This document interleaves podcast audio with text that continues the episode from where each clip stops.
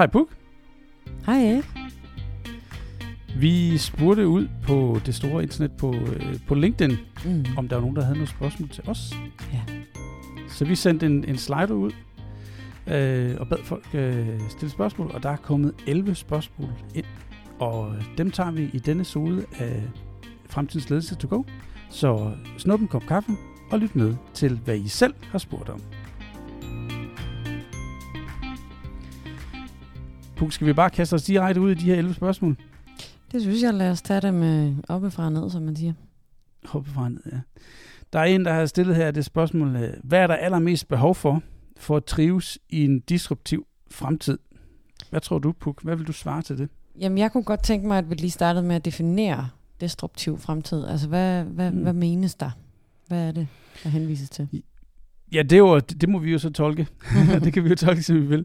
Jeg tror, øh, der bliver for eksempel øh, refereret til en verden, der bliver ved med at ændre sig. Mm-hmm. En verden, der er VUCA, en verden, der er volatil og omskiftelig, en verden, der, der er svært at, at, at navigere i. Og øh, så tror jeg, der bliver spurgt, hvordan man så trives i det. Og ikke bare lever i den, men rent faktisk også trives. Så der, hvordan man, man fagner det her, der altid flytter sig. Sådan tolker jeg det. Så det allerstørste behov, aller, det der er allermest behov for i sådan en verden, Hmm. Ja, præcis. Det tror jeg er det menneskelige. Prøv at sætte nogle flere ord på det. Jamen altså, øhm, noget af det, der kan skabe tryghed for de fleste, det er, altså det er samtale, det er nærvær, det er tillid, det er et sted, hvor det er okay at være sårbar eller bange for, for de forandringer, der kommer. Øhm, og, og ja, der er masser af software, der kan, kan hjælpe os med beslutninger, og der kan støtte os i det, vi gør, og sige, hey, nu skal du lige holde øje herover. der er en, der er ved at gå ned med stress. Det er der masser af software, der kan. Men jeg tror, i en foranderlig verden, der er det, der er allermest behov for, det er nogen, der lytter. Øh, nogen, der er der. Øh, no, nogle ledere, der kan gribe det ved øh, bekymrede medarbejdere. Øh, eller bekymrede kollegaer i det hele taget. Øh, ja, så det er nok der, jeg vil sætte øh, allermest behov. Der er behov for mange ting, men det allermeste. Ja, Jeg er jo helt vildt enig med dig, Puk. det var bare så slående. Det at, øh, der hvor vi er ude ved, hos, hos en kunde, eller, eller et, et sted, hvor, hvor der er meget, der, der flytter sig, det er både øh, med teknologi og med markedet, og man skal lave agile forandringer, og hvad end det er, der, der flytter sig. De ledere, eller de ledergrupper, som så sørger for at være mennesker, sørger for at være til stede, sørger for at øh, åbne for lige, lige præcis som du siger, Puk, for deres sårbarhed, samtidig med, at de viser deres mod. Dem, som connecter til, til hinanden, det er helt sikkert dem, som, øh, som kan, kan trives i en, øh, en nutid og en fremtid, som bliver ved med at ændre sig. Det er jeg helt vildt enig med. Ja, så det der med, at, at altså netop som du siger, sårbarheden, det er også okay ikke at vide ting, og øh, jeg oplever øh, det her med, at hellere at sige, at man ikke ved det, eller er sårbar, øh, og i stedet for deler den hele sandhed og er gennemsigtig. Øh, det, det resonerer bare meget mere med folk, at de forstår, hvorfor, eller at de forstår, at vi ikke er i mål, eller at vi ikke ved, hvordan vi kommer i mål, men at der står et, et, et menneske foran dem, der, der, der siger det ærligt, og siger, det ved jeg ikke. Og det Mm. tror jeg bare skaber tryghed på en helt anden måde. Øhm, og det tror jeg er vigtigt. Jeg hørte, hørte også sige noget i retning af det, som Christian Ørsted også har skrevet i hans seneste bog, øhm, Fatale Forandringer, hvor det netop handler om involvering. Det med at, at vise, hvem man er, og involvere folk i de forandringer, man har med at gøre, så de ikke bare bliver øh, påduttet eller trykket ned på folk, men hvis du skal trives i det her, så skal du lyttes til, du skal involveres, du skal, Mm. øh, vi skal skabe de sociale bånd til hinanden, for vi, øh, for vi kan gøre det her. Ja, i virkeligheden det andet, han også snakker om med antiskrøbelighed. Altså øh, Mm. få skabt det på en eller anden måde, at, at man kan være antiskrøbelig og også. Altså, Mm. det hænger sammen med, med meget andet. Jeg tror også, at hvis man kan bygge, en, bygge et sted, hvor at den, nu ved jeg ikke lige, om det her findes, men hvis man nu kigger på det der growth mindset og fixed mindset, så hvis man nu kan få bygget, at det kollektive mindset er mere growth, Mm. så, så man har plads til at vokse og tænke anderledes og, og se muligheder, og det gør man i fællesskab. Mm. Øhm, det, så tror jeg også, det, man kan få de der menneskelige ting frem, hvor folk har, har rum og plads. Må, må, må jeg så ikke lige tage det andet spørgsmål, der er kommet ind, eller et af de andre spørgsmål, som faktisk hænger sammen med det her. Hvordan kan man i praksis skabe mere menneskelighed på arbejdspladsen? Fordi det, det er jo det, du taler om nu, Puk. Så kan vi komme med nogle, nogle greb eller mekanismer eller eksempler på, hvordan man kan skabe mere menneskelighed i, i sådan en, en fremtid? Altså jeg tror helt klart, noget af det, man skal kigge på for at kunne skabe mere menneskelighed, det er ens tid. Altså øhm, Colgate-kalenderen med nul, nul huller, eller mellemlederkalenderen, hvad vi nu skal kalde den. Ikke? Altså jeg, jeg tror, mm. i sådan en kalender er det svært at skabe menneskelighed, fordi at mm. man er travlt optaget af møder og ting og sager. Mm. Så på en eller anden måde skal man have, have opgjort med, hvad er det, man bruger sin tid på? Altså, hvad er det, man, man som leder prioriterer? Øh, hvor godt delegerer man? Hvor, hvor, hvor meget tid køber man til sig selv til at være til stede og til tide? Og mm. alle de her ting. Så jeg tror, i praksis skal man nok starte med et opgør med tid, altså time management. Hvordan prioriterer man sin tid? Mm. Jeg snakkede med, en, med en, øh, en, en leder her i, i sofaen hernede bag ved mig. I morges faktisk. Og han, han gjorde det der, øh, ja, han forsøgte også at, at skabe huller i sin kalender. Øh, men så gjorde han også det, øh, der hvor han havde længere forløb med, i, i, sin, i sin egen ledergruppe, der hvor han måske brugt et-to år på at, at bygge menneskelighed op, at der, udover at de havde det klassiske check-in, når de mødtes, hvor de på en skala, og der, der brugte han skala fra 1 til 10 faktisk, snakkede mm. om, hvordan de havde det. Og hvis der var, der var flere, der havde det øh, øh, på den forkerte side af 5, så starter de faktisk med at meditere. Og dermed også skabe ro og fred. Og han gjorde også det, eller de, de, de gjorde det i den her ledergruppe, at de øh, en, en gang imellem øh, fokuserede på noget helt andet. For eksempel kunst, eller musik, eller teater, eller gøjl, mm. eller øh, gadeteater, som de så sammen, for at, at få sat tankerne i nogle andre gear. Igen for, for at skabe noget tilstedeværelse for at være, være her med vores sanser, når vi skal snakke om de forretningsmæssige problemer, eller økonomien, eller KPI'er, eller, eller fremdrift. Så det var, det, var, det var et sjovt greb, den måde, han, han, han skabte menneskelighed på, ved at bringe kunst ind i forretningsverdenen. Er det ikke fedt?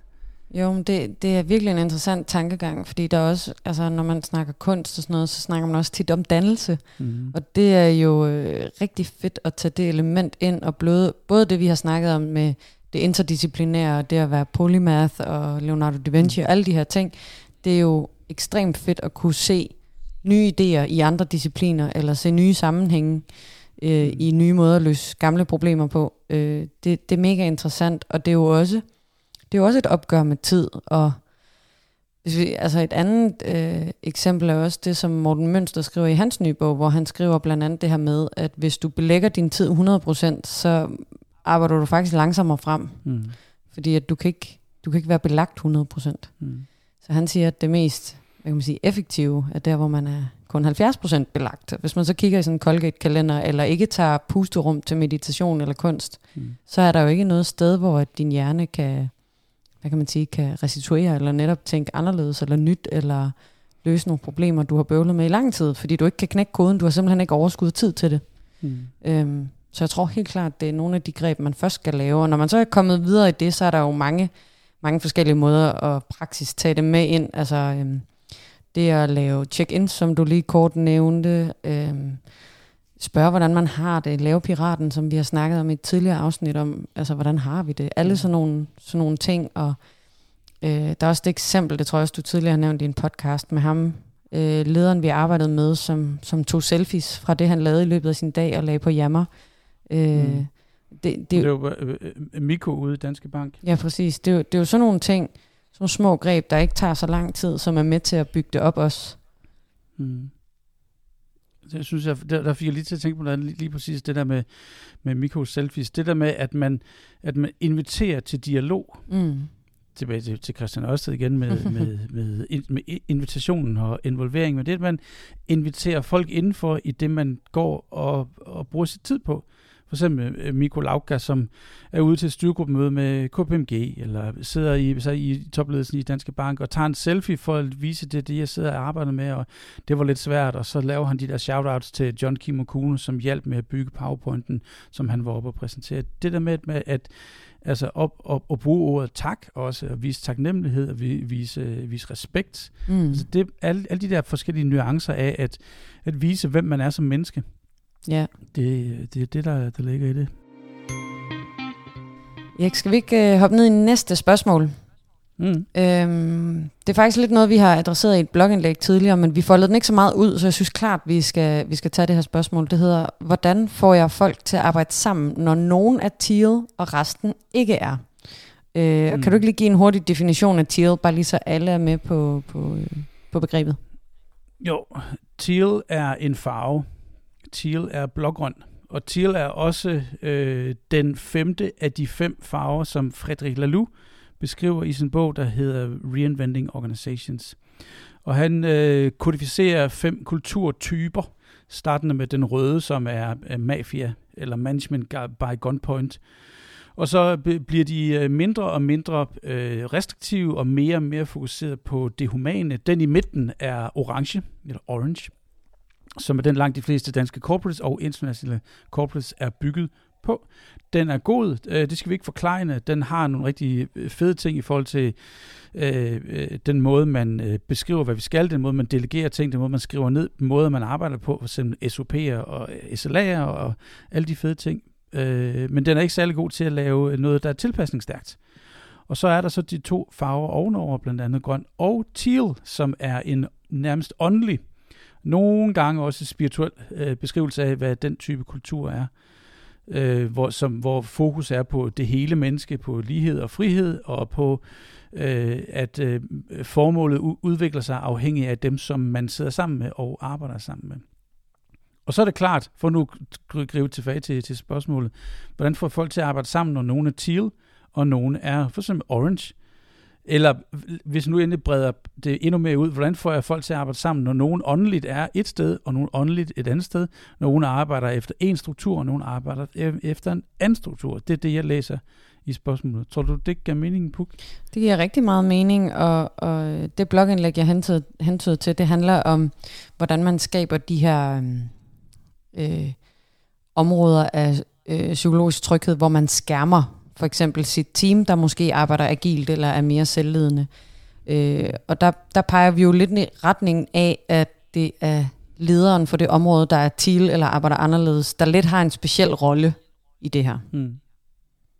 Ja, hvis du har sådan en, altså det jeg har skrevet i bogen, en teal dot, hvis du har et, et, et lille område, en, en klan, som arbejder teal, så er den, den, øh, den leder, som ligesom øh, har lead for, for den klan, har til opgave at, som du siger, Puk, at, at skærme klanen af og være brobygger over mod resten, altså oversætte, være kulturel oversætter. Og jeg plejer at tegne på whiteboard eller, på tavlen, når vi er ude og holde de her øh, workshops, en paraply som symbol på, at det er faktisk det, man skal bruge sin tid på som, øh, som, som lead mm. øh, for sådan en, en teal dot, man skal, man skal skærme af. Og det er noget med, at at få, få snakket med de stakeholders, der er øh, i organisationsdele, som har andre farver eller andre øh, kulturer eller subkulturer, og få skabt broen og få skabt en oversættelse mellem den ene og det andet. Øh, i, I min bog går jeg lidt mere maskinelt til værks. Jeg har øh, den der 3x3 øh, matrix, som beskriver de ni områder, man skal have styr på, når man går ind og laver sådan en teal dot. Den nederste øh, række, og det midterste felt, det hedder rytmer. Og jeg tror faktisk, at hvis du har en, en organisationsdel, som arbejder efter øh, standardprocesser, som arbejder efter hierarki, og en, der arbejder efter TEAL, der hvor man jo mødes og udveksler både øh, øh, proceslæring eller erfaring, eller man udveksler penge, eller man udveksler omsorg eller nærvær ved hinanden, det er jo i rytmerne. Så der kan du faktisk godt lave i rytmerne en synkronisering mellem old school og new school. Så der, der, der er to svar til den her, tror jeg. Der er noget med at lave en oversættelse, og der er noget med at lave en mekanisme, hvor folk de mødes og synkroniserer. Det vil være, det vil være mit svar til det her. Mm.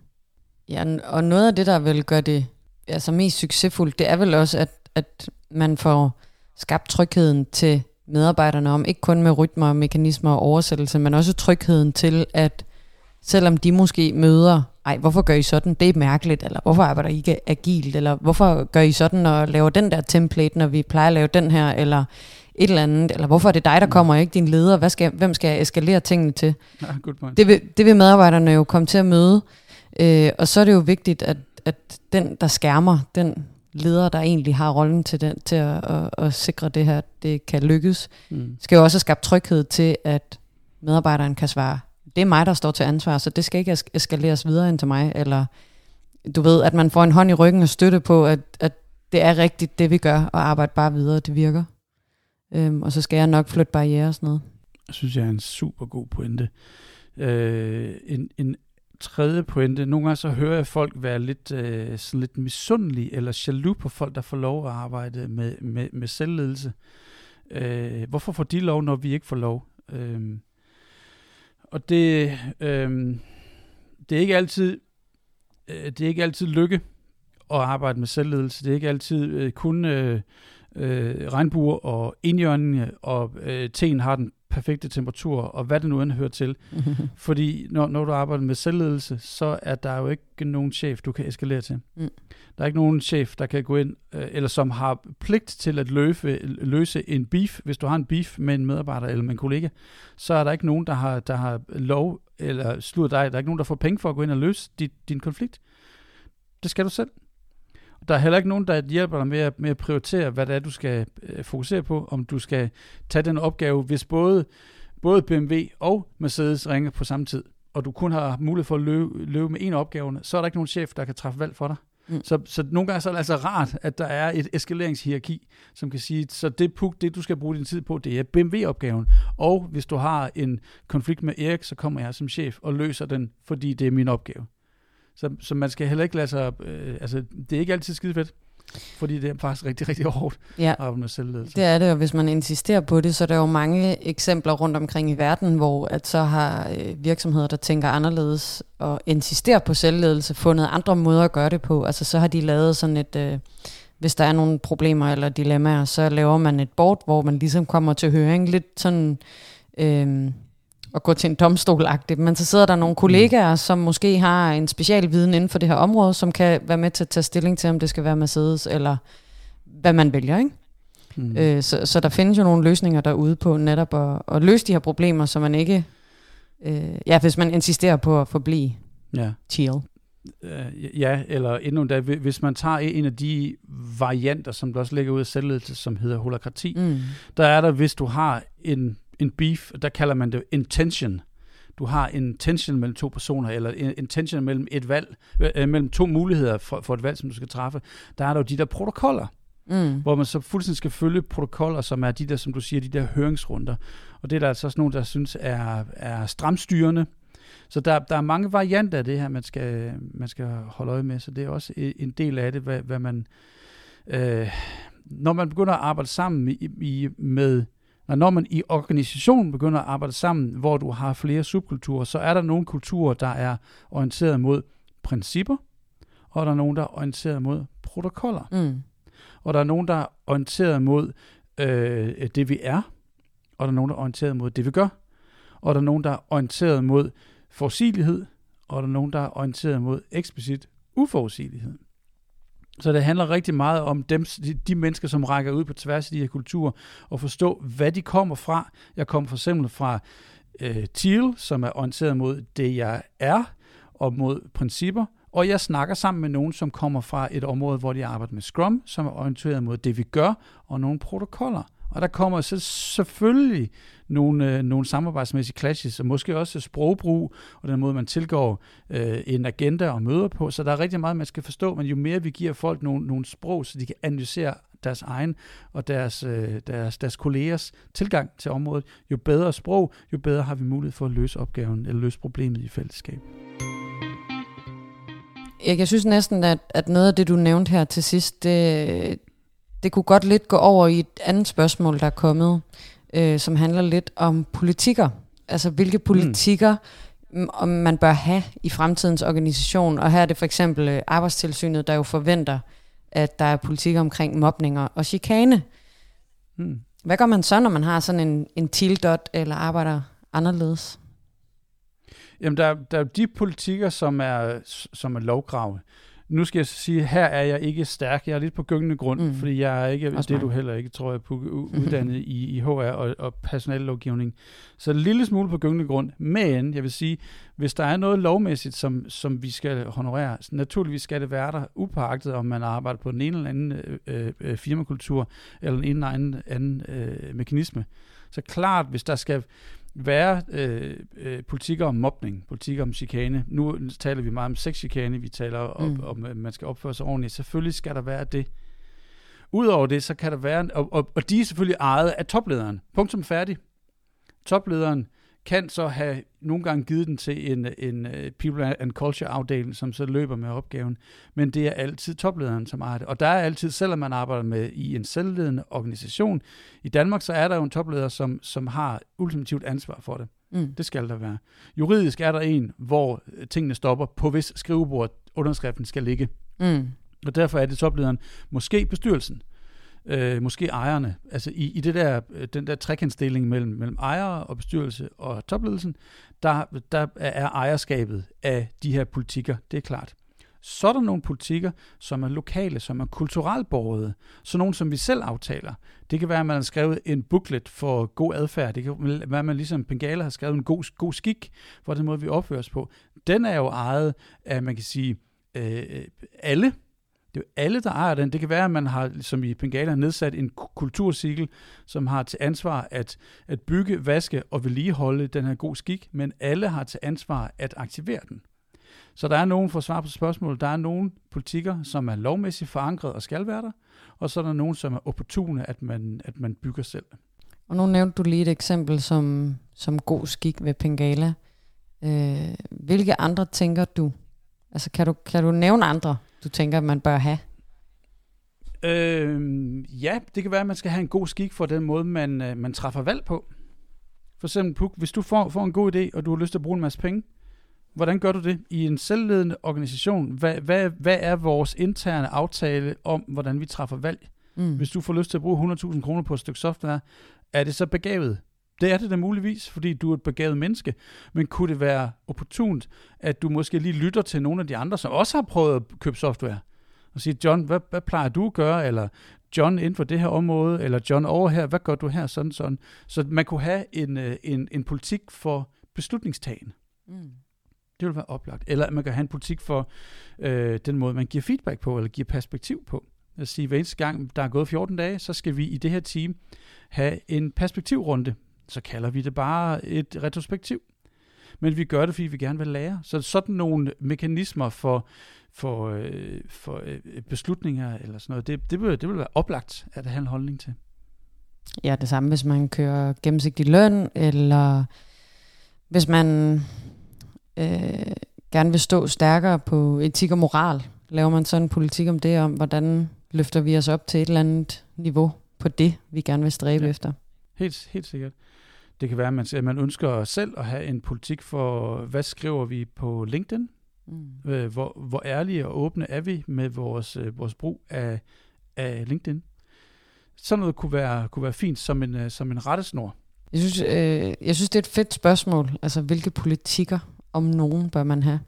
Øh, altså, det, det svar, man har mest lyst til at give, er jo, det kommer han på. Øh, og, og jeg tror da, at der er virkelig mange politikere, som i de store organisationer, der ikke arbejder øh, som fremtidens organisationer, hvor der aner man ikke, de politikker findes. Altså, så der er også et eller andet limit for, hvor mange man skal have, ikke? hvor mange kan folk hmm. forholde sig til, og hvor mange kan folk huske.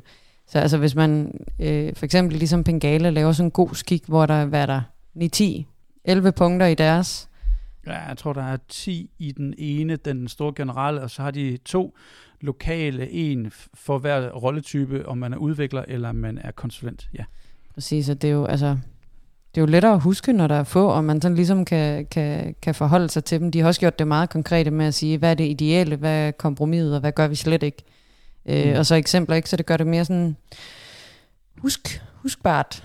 Sandt. Og ja, selvfølgelig har du ret, Puk. Svaret er jo altid, det kommer ind på, Øh, og det kommer også an på, lidt tilbage til det, som jeg, som jeg snakkede om før, om du er i en verden, som er principstyret eller protokolstyret. Mm. Fordi der vil en, en politik i et område, som er protokolstyret, vil jo være øh, øh næsten øh, altså, ned, nedskrevet, når det sker, så gør du følgende. Mm. Og det kan jo skabe øh, heldigvis en masse tryghed.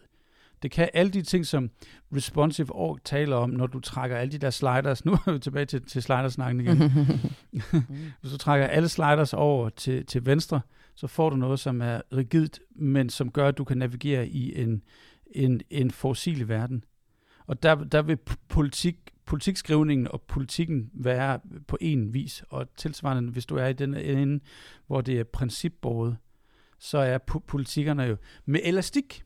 Mm. Og det er også, derfor skal der også være, være forskel på, som du, og som du siger, det kommer an på. Og man skal lære at sige, hvad er det, det kommer an på. Det næste spørgsmål øh, hænger jo faktisk lidt i den, så det kan være, det, nu antager jeg, at den er nemmere at svare på nu, efter den her snak. Mm. Det kan godt være, det modsatte bliver bevist lige om lidt. Men hvordan håndterer man så personalesager i sådan en selvledende organisation? Hvordan håndterer man personalsager i en selvledende organisation? Ja, hvis vi ikke lige havde haft den der snak lige før, lad os nu lige fjerne den. Hvis vi lige bryder den der sætning op. Jeg har hørt nogle gange folk tænke, hvis jeg er i en selvledende organisation, øh, så leder jeg jo selv, og så er der jo ikke nogen, der, der bestemmer over mig på nogen vis. Øh, et fuldstændig flad hierarki. Jeg kan gøre, hvad jeg vil. Og jeg står egentlig kun til ansvar for, øh, for, for grundloven, for eksempel, for at være sådan helt ekstrem.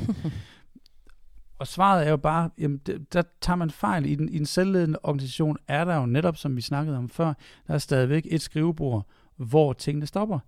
Der er stadigvæk måske en bestyrelse. Der er stadigvæk en, en øh, administrerende direktør, som har det juridiske ansvar.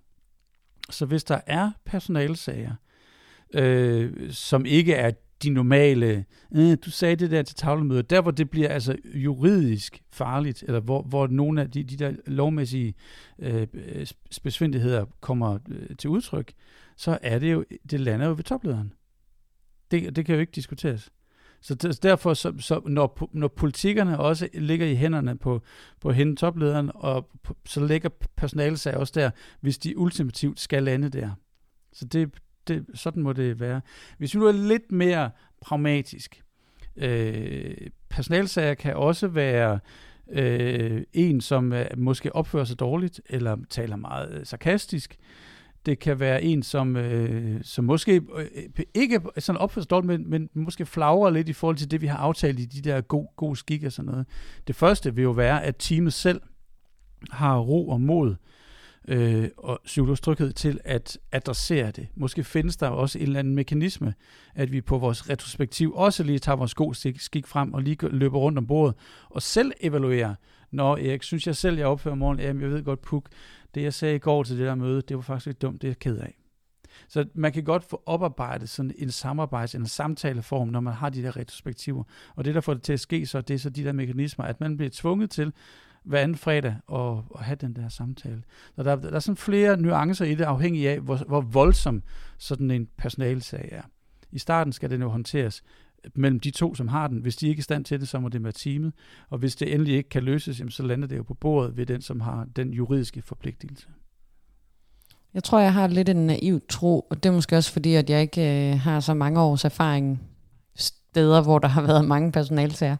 Men øh, jeg har sådan en naiv tro på, at hvis du er en selvledende organisation, og gør det på netop som du siger, at man fanger nogle ting på retrospektiv, og man tager nogle ting selv i teamsene, så er det lidt min antagelse, at der ikke er øh, samme mængde eller tyngde af personalesager. Altså, jeg forestiller mig lidt, at det der tit bliver en personalesag på HR-spor, er noget, man har gået med måske i længere tid, og så er der en, en dråbe en dag, der flyder over, og så gør man det til en personalesag, hvor hvis man hver uge eller hver 14. dag har holdt det her retrospektiv med teamet og snakket om tingene, så får man meget mere i opløbet, så den der dråbe, den, den kommer måske ikke på samme måde. Mm. Og det, der så virkelig havner som en personalesag, som du siger, det er også der, hvor det er en rigtig alvorlig karakter, og virkelig skal, skal, skal gøres noget ved. Ja, der hvor man har taget af kassen, skidet ind på kassen, eller været i kassen med en. ja, det er en nem uh, huskeregel. ja, den er meget sjov. Jamen, det, jamen, det tror du ret i på. Det, men det, øhm, det der begreb med, om man er i en verden, som er principdrevet eller protokoldrevet, der hvor man skaber selvledende organisationer, eller man er et selvledende team, der er man jo også over nogle måneder med til at definere den måde, vi arbejder på, den omgangstone, der er. Det, det lille team, vi er, den lille klan på os fem personer, som danner det her team, vi får skabt en omgangstone. Derfor får vi grundet vores relativt hyppige dialog med hinanden, får vi jo skabt en, en best practice, uden at skrive den ned. Mm. Så derfor er det også, som du siger, nemmere måske, fordi man er med til selv at, de, at definere, hvordan vi skal, skal gøre det her i vores kultur, øh, så, er det, så er det nemmere at tage sådan nogle sager i opløbet. Noget af det, man kan gøre for, for at animere til at have, have snakken om, hvordan vi, vi gør det, det er et af, et af de øh, dokumenter, jeg arbejder med, det er sådan et Team Foundation dokument, som består af to ting. Det består af, af, af to gange fire spørgsmål. Fire spørgsmål først, som handler om vores, øh, vores hjørnesten i vores, øh, vores team. Det er, hvorfor er vi her? Øh, hvad skal vi opnå? Hvad er vores plan? Og hvem er vi som roller?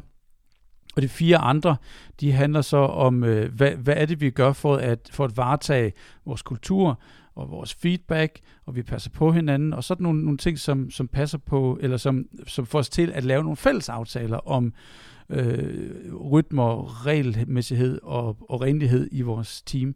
Så sådan, et, sådan, sådan, sådan en tilgang til det, øh, hvor man, når man starter et team, øh, simpelthen skriver ned, hvad man forventer af hinanden, er jo en del af det at, at skabe øh, en oversættelse af fra principperne ned i noget adfærd, som vi er enige om. Mm. Nu er vi cirka halvvejs med de her spørgsmål, der er, der er kommet ind. Puk, de næste, de næste fire, de hænger faktisk sammen og de handler alle sammen om forandringsledelse, som jeg ser dem. Så derfor vil jeg gerne smide dem over til dig. øh, hvis jeg nu læser de fire op i streg, så kan det være, at vi cirkler rundt om de her fire, sådan uh, hindun her, und uh, forne og hvad er Men de er som følger. Hvordan kommer man i gang med New Ways of Working, når ens ledelse og herunder topledelse ikke udviser interesse for det? Deres popcorn er givetvis ikke poppet. Hvad vil være den bedste måde at introducere det for dem? Hvad skal der til for at fange deres opmærksomhed? Jeg tror ikke, det er bevidst, at de ikke interesserer sig eller involverer sig i det, da alle deres erfaring og rutiner er fra old school eller old way of working. Så spørgsmålet, Puk, er, hvad kan gnisten, der kan tænde bålet, være? Værsgo, Puk. Take it away. tak. Tak, tak. Jeg, jeg tror, at øh, hvis man sidder med sådan en... Øh, altså nu antager jeg, at den, der har skrevet, er en del af ledergruppen. Det er lige det mm. point of view, jeg, jeg giver. Øhm, jeg tror, det er meget øhm, individuelt, hvad der skal til for at øh, tænde bålet hos forskellige mennesker. Altså ligesom vi, vi snakkede om i, i, i popcorns afsnittet, det handler om at kunne inspirere og skabe en eller anden relation, der gør, at folk får tænkt på nye måder. Øhm, noget af det, som jeg har haft lykkedes med nogle gange, det er øh, ikke at i virkeligheden ikke at snakke om New Ways of Working med termer og teori, men at gøre det og vise det og stille de rigtige spørgsmål og pege folk i en retning, uden at jeg putter det, en kasse på det, uden at sige, at det er New Ways of Working, men bare sådan, Nå, hvorfor plejer du at gøre det sådan, eller har du tænkt over X, Y, Z, eller sådan nogle ting, mm. fordi at det kan, øh, det kan få folk til at tænke lidt anderledes og skubbe dem uden at de føler, at det er en eller anden kæmpe forandring, hvor de skal ændre en masse vaner og gøre noget helt anderledes. Men, men bare det at, hvis der bliver introduceret en ny proces, så siger jeg sådan, Nå, men, er, er, har, vi, har vi tænkt mennesker ind i det her? Altså, er, er det her en mm. proces, vi har lavet på, på, på ryggraden af, af, altså old school, så siger man ikke lige det, men er det noget, vi har lavet på ryggraden, eller har vi tænkt over, hvordan den menneskelige adfærd kommer ind? Har vi tænkt mennesker først i det her? Øh, det, det kunne være en måde at skubbe bare en lille smule til noget i en retning, eller skal vi ikke prøve at snakke lidt om feedback, hvordan vi gør det? Eller kunne det ikke være fedt, vi, vi som ledergruppe begyndte at køre retrospektiv en gang imellem, og så stille og roligt prøve at skubbe nogle ting ind, øh, og, og det der, hvad skal der til for at fange deres opmærksomhed? Jamen jeg, jeg tror meget, det handler om det her walk the talk, at man selv prøver at gøre ting anderledes, og prøver at øh, i de små bevise, at noget kan gøres anderledes. Hvad tænker du? Jeg er enig i det, jeg, jeg er enig i det der med, at du siger, hvis jeg nu selv gør det, hvis jeg er rollemodel for den adfærd, jeg gerne vil se selv, så kan jeg, øh, så kan jeg det vil være det fedeste sted at starte. Mm. Tilbage til popcorns afsnittet. Øh, ja, du kan ikke overbevise folk, du kan inspirere. Og du kan inspirere med det menneske, du er, den måde, du taler på, den måde, de føler sig involveret, den måde, de føler sig hørt og inddraget i det, man skal have med at gøre. Det andet, hvad skal det til for at fange deres opmærksomhed? Jeg tror også, en, en, en ting, man kunne gøre, øh, som jeg har gjort med succes andre steder, øh, det er øh, at, at gøre det i et team eller to teams, og så drage nogle, øh, nogle erfaringer ud fra det. For eksempel lave et eksperiment, og sige, mm. de, fra nu til, til jul, og i, i det her team, så arbejder vi på den her måde. For eksempel så mødes vi hver tirsdag og torsdag omkring Trelleborg, fordi vi vil gerne lære, hvordan det fungerer, så man hiver nogle erfaringer ud fra det. Der er nogen, der lytter øh, meget på, på, på data og på evidens. Det giver god mening. Sådan er vi nogen, der er skruet sammen. Og der er nogen, der lytter meget på følelser, og sådan er der nogen, der er skruet sammen. Og hvis man kan få samlet oplevelser ind, øh, og få dem til fra flere kanaler, at tilflyde sådan en ledergruppe. Det kan være, at øh, en, der er en, en, en vigtig øh, key change agent i virksomheden, som stiller sig op øh, til et town hall og siger, ved du hvad, det her, det her Trello-møde, det var egentlig rigtig fedt, fordi den samtale, vi fik, var faktisk noget af det bedste, vi har haft de sidste 3, 4, 5, 6 måneder, fordi vi pludselig snakkede om tingene, og så videre. Som multiple kanaler ind, som, og, og, og multiple budskaber, som kaster lys på det, på det samme. Det tror jeg helt klart kan være en del af det også, fordi så kommer der evidens bag det, som kan tænde som kan, som kan tænde bålet. Mm, og, og faktisk lige præcis det eksempel, du har der, det kender jeg en, der har gjort.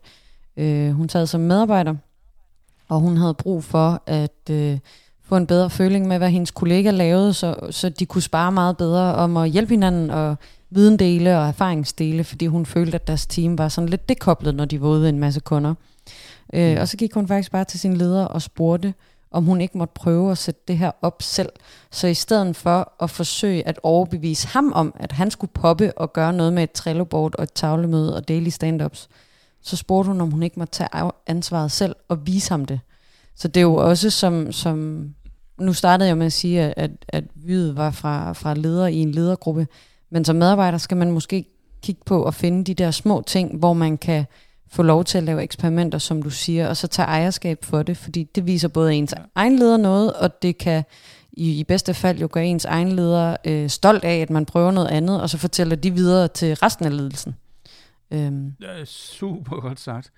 Øh, hvis der i din strategi står noget med for eksempel innovation, eller der, der står noget med faster time to market, eller vi, vi skal vokse, så, så, så grib de der ord, og så sig godt, vi laver et begavet eksperiment øh, herover. Vi gør det kun i tre uger, øh, og så lærer vi noget på den og den vis. Og jeg skal nok involvere, jeg skal nok forklare dig, hvad vi har lært. Mm. Så man lærer også at bruge det nye ord, jeg ikke skal rapportere, for eksempel, men jeg skal nok involvere dig, jeg skal nok briefe dig.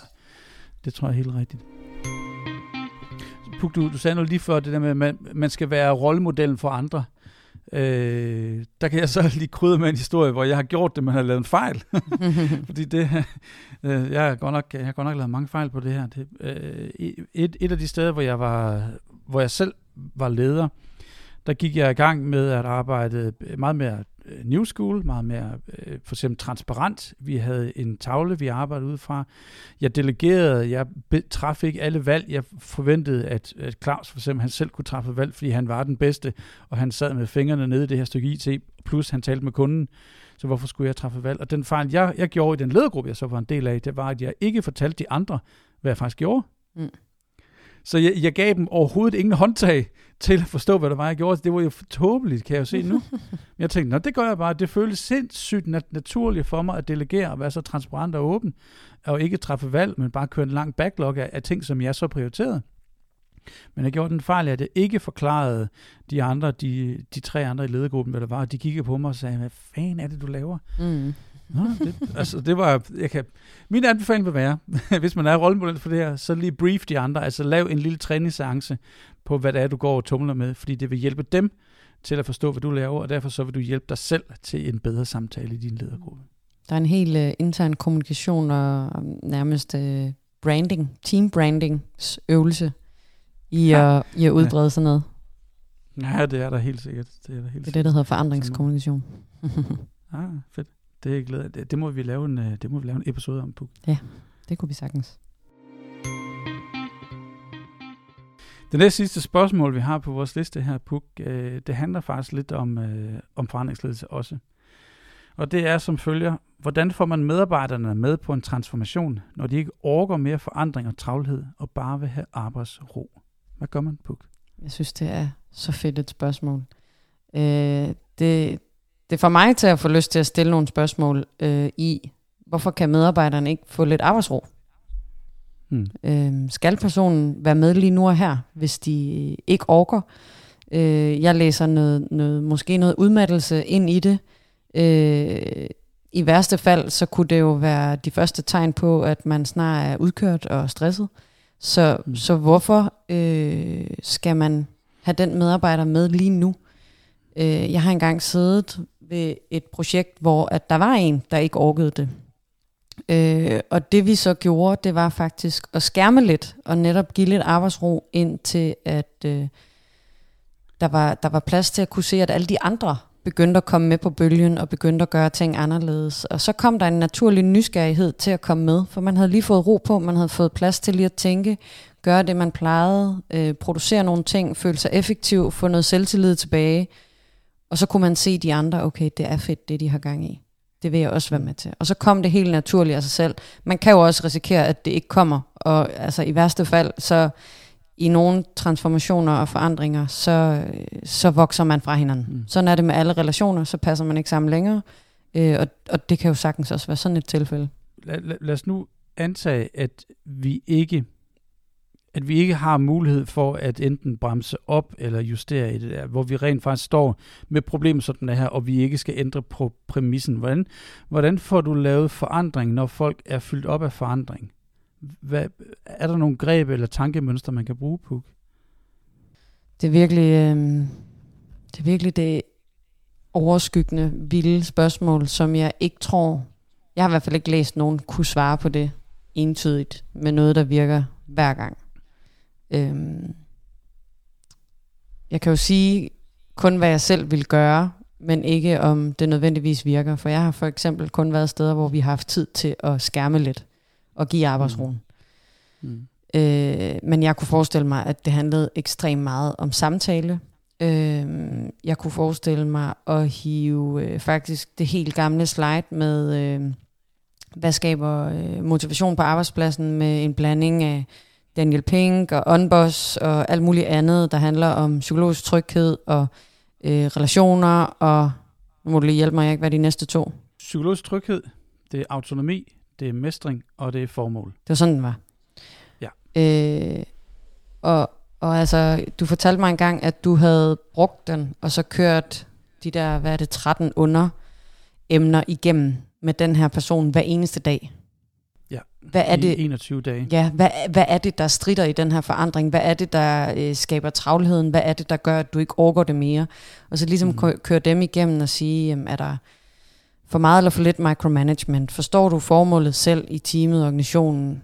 Alt det, vi kæmper mm. for. Øh, forstår du alle de her ting? Er du med på den? Hvad har du brug for hjælp til? Øh, hvad kan vi gøre anderledes? Øh, altså du ved, jeg tror meget, det handler om, om samtale og, og hjælpe og føre personen igennem hvis man ikke kan skærme. Så er der en tilbage, ikke? Kan man lave new ways of working på tværs af kulturer og lande? Vi er i en organisation med kontorer og afdelinger i seks lande i verden.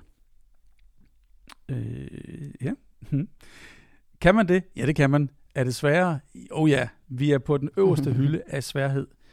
Fordi udover alt det menneskelige, der er i, at man er samlet en klan, og man er måske bare danskere samlet på dansk kultur, med danske normer og dyder og sprog og skikke og rødgrød med fløde, så oven i det, så har vi så øh, forskellige øh, tilgange til øh, hierarki og til, øh, til, øh, til dyder og til, øh, hvornår man træffer valg og hvor less fair man er. Så ja, det bliver endnu sværere. Og det bliver faktisk øh, endnu mere øh, vigtigt, at man bruger det svar, vi havde på det allerførste spørgsmål. Hvordan man trives i en verden, som er allermest forandrende eller disruptiv. Og det svar er jo verden menneske. Mm. Og det, og det med, jeg, jeg gør altid det, hvis, hvis jeg skal ud og have fat i en, en kultur, som er ikke dansk, så starter jeg med at gå ind på, øh, på øh, Hofstedets hjemmeside og slå op hans øh, kulturdimensioner. Velvidende, det er en, grov pejlemærke, men jeg har i hvert fald et eller andet input til, hvordan jeg for eksempel skal sammenligne samarbejdet i Dubai med samarbejdet i Danmark eller Kina med USA. Sådan nogle, sådan nogle grove idéer, som kan give mig en idé om, hvordan jeg bedst muligt forstår, hvad der foregår. Og så og derefter så prøver jeg at være så, så venlig og imødekommende og involverende og spørgende og nysgerrig, som jeg overhovedet kan, og vise, hvem jeg er. Nogle gange, når jeg arbejder sammen med folk fra, fra andre lande, som jeg ikke har arbejdet sammen med før, så viser jeg billeder af mine børn, jeg viser billeder af min katte, jeg viser billeder af mit klaver, jeg viser billeder fra, hvor jeg bor, øh, for at vise, at jeg er et menneske, for at vise, at jeg ikke bare for eksempel er noget, de møder før, en hvid mand med slips, øh, men rent faktisk er en, de kan tilgå og, og, og gå i dialog med, og jeg er ufarlig. Tværtom så bør jeg være en, som, som skaber ro og tryghed omkring den. Det, det tager godt nok længere tid at gøre det her, øh, men vi har da fået det til at lykkes. Øh, øh, Pengalas afdeling i Dubai er et eksempel på, hvor langt man kan komme ved at arbejde på, på den her måde, ved at, ved at in, ved in, øh, in, insistere på det, hedder det. Hvad tænker du, Puk? Kan man lave new ways of working på tværs af kulturer og lande? Jamen, det er da helt klart min, øh, min overbevisning, at det kan man godt, men som du siger, det, det er meget sværere. Mm. Øhm, og jeg tror også, at det kræver øh, altså lidt anderledes tænkning, og der tror jeg da, at mange har, har ændret lidt holdning til det der med at arbejde remote og hjemmefra, og, og øh, altså over video. God, god pointe, Puk. Altså, så, så jeg tror, jeg tror, det er nemmere nu, hvor der har været sådan en lille skift i mindset om, hvad man kan opnå på video, og hvad man ikke kan. Øh, og så, så tænker jeg, det handler om, for at lykkes med det, at man skal finde ud af, hvilke ting er vigtige, vi tjekker ind hos hinanden på Slack hver morgen, eller hvad er vigtigt, vi tager på et videokald, hvad er vigtigt, vi laver øh, i fællesskab på tværs af lokationer, hvor vi har et stort videokonference øh, til hinanden og laver, øh, det ved jeg ikke, fælles yoga eller mindfulness, eller du ved, et eller andet på tværs, og hvornår er det ekstremt vigtigt, at vi flyver alle sammen det samme sted hen. Øh, så ligesom at få det inddelt, så man kan finde ud af, hvordan, øh, hvad er rammerne for, hvordan vi gør det her. Mm. Øh.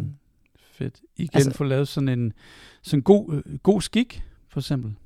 Ja, ja, præcis. Og bare finde ud af, har vi overhovedet det udstyr, øh, der skal til for at have gode videokonferencer på tværs, så vi ikke hver eneste gang, øh, vi ringer op, faktisk oplever noget øh, teknikmæssigt irriterende, som sætter sig som frustration, og så næste gang siger man, åh, behøver vi at inddrage dem i Dubai, fordi altså, der er altid råd med teknikken. Mm. Og hvis man har fået den tanke, så skal man simpelthen ud og investere i noget udstyr, så den tanke kan fjernes. Altså man skal fjerne barriere for, at man ikke lige kontakter hinanden, og at man ikke lige mm. arbejder på tværs.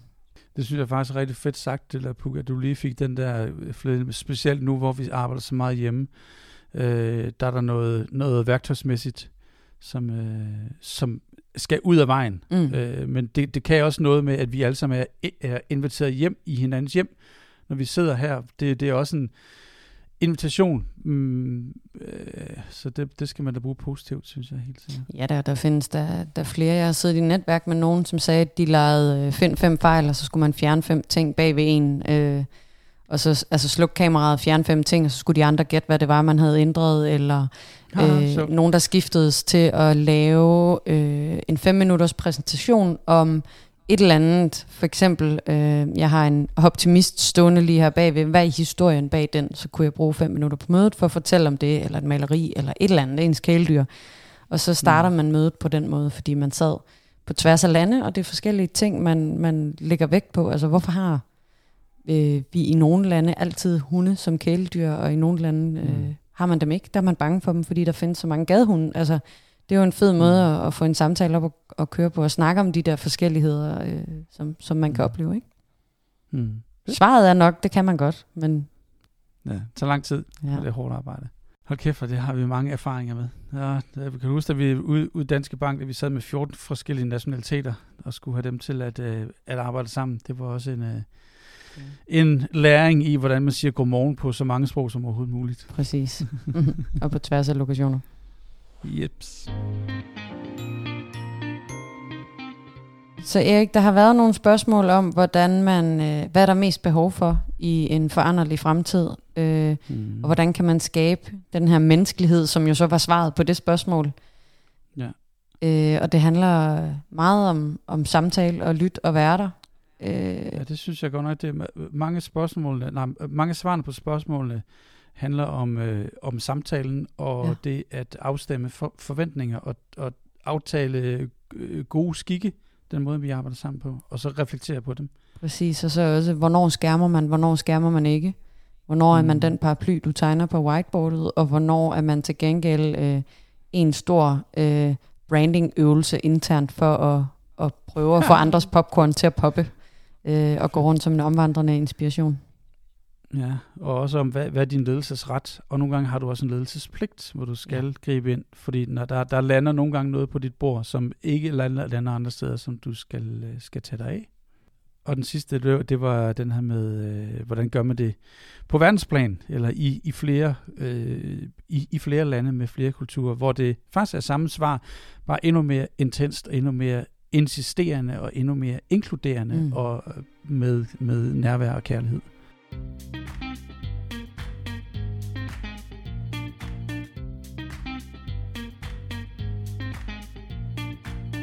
Så det var, det var jeres 11 spørgsmål, Ja, som vi svarede på.